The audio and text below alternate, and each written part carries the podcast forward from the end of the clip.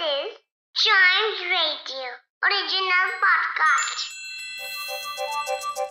हर दिन की एक कहानी होती है कुछ ऐसी बातें जो उस दिन को बना देती हैं हिस्ट्री का हिस्सा तो आइए सुनते हैं कुछ बातें जो हुई थी इन दिस डेज़ हिस्ट्री.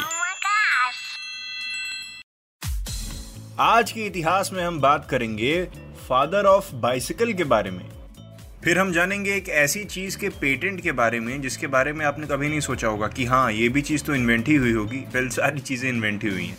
फिर हम जानेंगे अपनी एक इंडियन नेशनल सैटेलाइट के बारे में। फिर हम बात करेंगे वर्ल्ड्स बिगेस्ट ट्विन जेट के बारे में। क्या किया था इसने आज के दिन?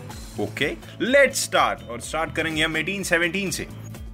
अर्लीस्ट फॉर्म ऑफ़ बाइसिकल जिसको रनिंग मशीन भी कहा जाता था डैंडी हॉर्स भी कहा जाता था और जिसको बनाया था father of bicycle Karl von Drais ने राइट right, इसके अंदर पेडल्स नहीं थे इसके अंदर ब्रेक्स नहीं थे इसके अंदर स्टेयरिंग मैकेनिज्म नहीं था लेकिन फिर भी ये बाइसिकल का इन्वेंशन था।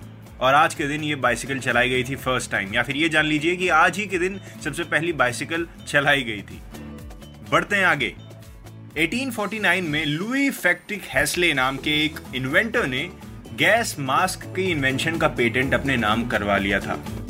लुई हैसले भी उनको कहा जाता था, ये एक अमेरिकन इन्वेंटर थे और सबसे पहले इंसान थे जिनको गैस मास्क का पेटेंट मिला। गैस मास्क भी बहुत एक इंपॉर्टेंट चीज़ है राइट यू नो सबके लिए काम नहीं आती, लेकिन जिसको फ़ील्ड पे उतरना होता है जिसको ऐसे सिचुएशंस से डील करना होता है, उनके लिए बहुत काम की चीज़ है ये। 1990 में ही एक और चीज़ हुई थी, इंडियन नेशनल सैटेलाइट, जिसका नाम था इनसेट 1D आज के दिन इसको लॉन्च करा गया था। ये एक मल्टीपर्पज जियो स्टेशनरी सैटेलाइट थी। ये इनसाट सीरीज़ की एक एडिशन थी मल्टीपर्पज एडिशन जिसको कहा जाता है। इनसेट वन था सीरीज़ का नाम और ये था उसका फोर्थ एडिशन जो कि जून ऑफ़ ट्वेल्थ को लॉन्च करा गया था 1990 में।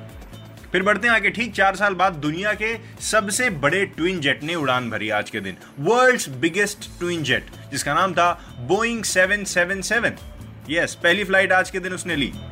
सो so, आज का दिन वाकई में बहुत इंटरेस्टिंग दिन रहा इतिहास के हिसाब से और आने वाला दिन तो हम लोग इंटरेस्टिंग बना ही देंगे। फ़िलहाल और इंटरेस्टिंग सुनने के लिए चाइम्स रेडियो के दूसरे पॉडकास्ट सुनिए और हाँ ऐसे ही एंजॉय करते रहना आपको।